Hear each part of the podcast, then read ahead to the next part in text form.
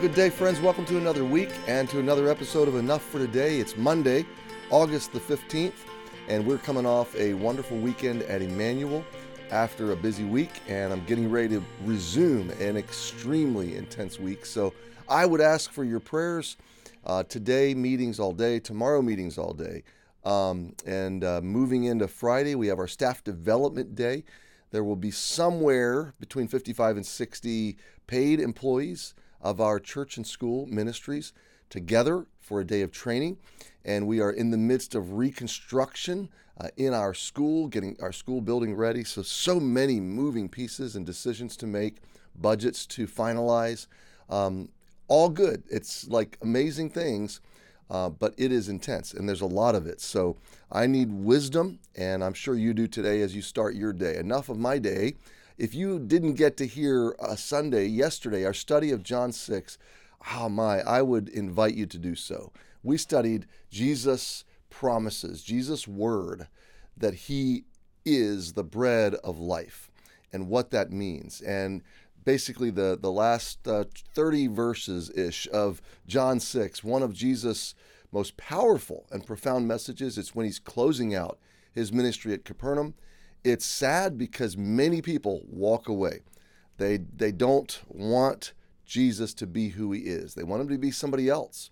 Um, and when he refuses to be and offers them himself and his life and his his Zoe fullness of everlasting and eternal life, they walk away. But it is an encouraging passage in the sense that it shows so beautifully and so repeatedly the promises and the passion, the compassion, the grace of God through Jesus. And so um, I think it will encourage you. And it will encourage you in conjunction to where we are at today, because we're in Psalm 56 and we have come through the first four or five verses. And actually, verse four is where we're at today. So let's read up to verse four. David's running from Saul. And he says, Be merciful unto me, O God, for man would swallow me up. He fighting daily oppresseth me. Mine enemies would daily swallow me up, for they be many that fight against me, O thou most high.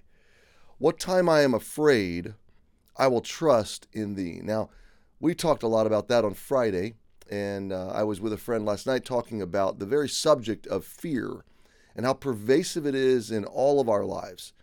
I think back to my own parenting years, and I think, wow, so many of my parenting decisions were driven by fear, not simply caution, but actual fear.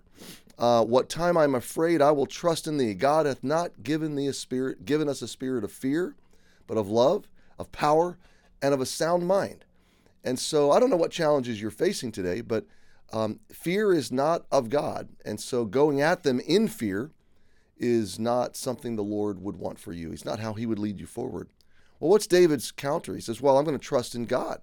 I'm going to deliberately confront my fear with trust. Apparently, these things are counter to each other. When I'm fearing, I'm not trusting. And when I'm trusting, it's going to assuage or rechannel, redirect my fear. So David continues in verse 4 In God I will praise his word. In God I have put my trust.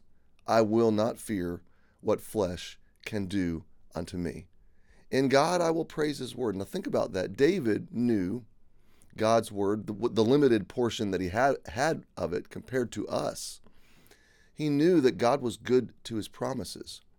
He had more more than a book or a particular set of scrolls, he had the promise of God that God told him he was going to be the king of Israel.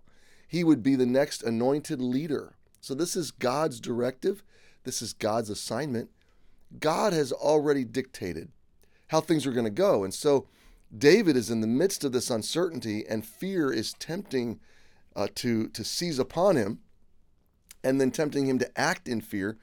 And David says, Wait a minute.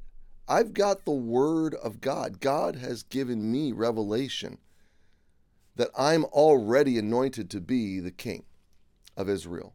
And so in God, I can praise his word. I can praise his promises in his word I am secure, I stand fast.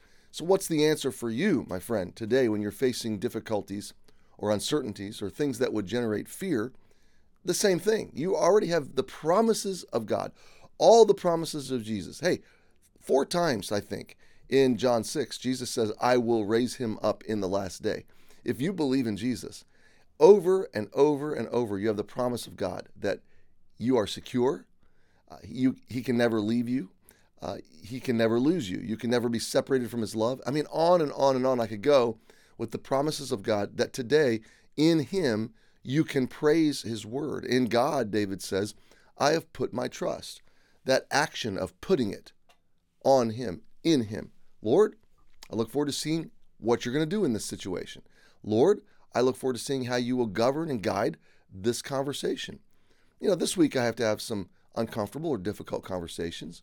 I don't like those. Uh, they make me afraid.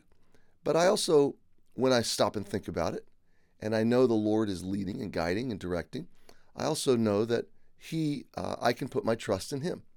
And in the right way, He'll unfold the conversations, the relationships, the decisions. He'll guide. He'll He will um, He will handle my circumstances well. So David just knows um, that without trusting God, he's gonna he's gonna go nuts. He's gonna lose his sanity. But with his trust in God, he has no reason to fear. In God I have put my trust. I will not fear what flesh can do unto me. I've talked about it before, but I love the place where Jesus told the disciples they're going to bring you before magistrates, uh, they're going to persecute you. I'm, I'm, paraphrasing. They're going to even kill some of you. But uh, not a hair of your head will perish.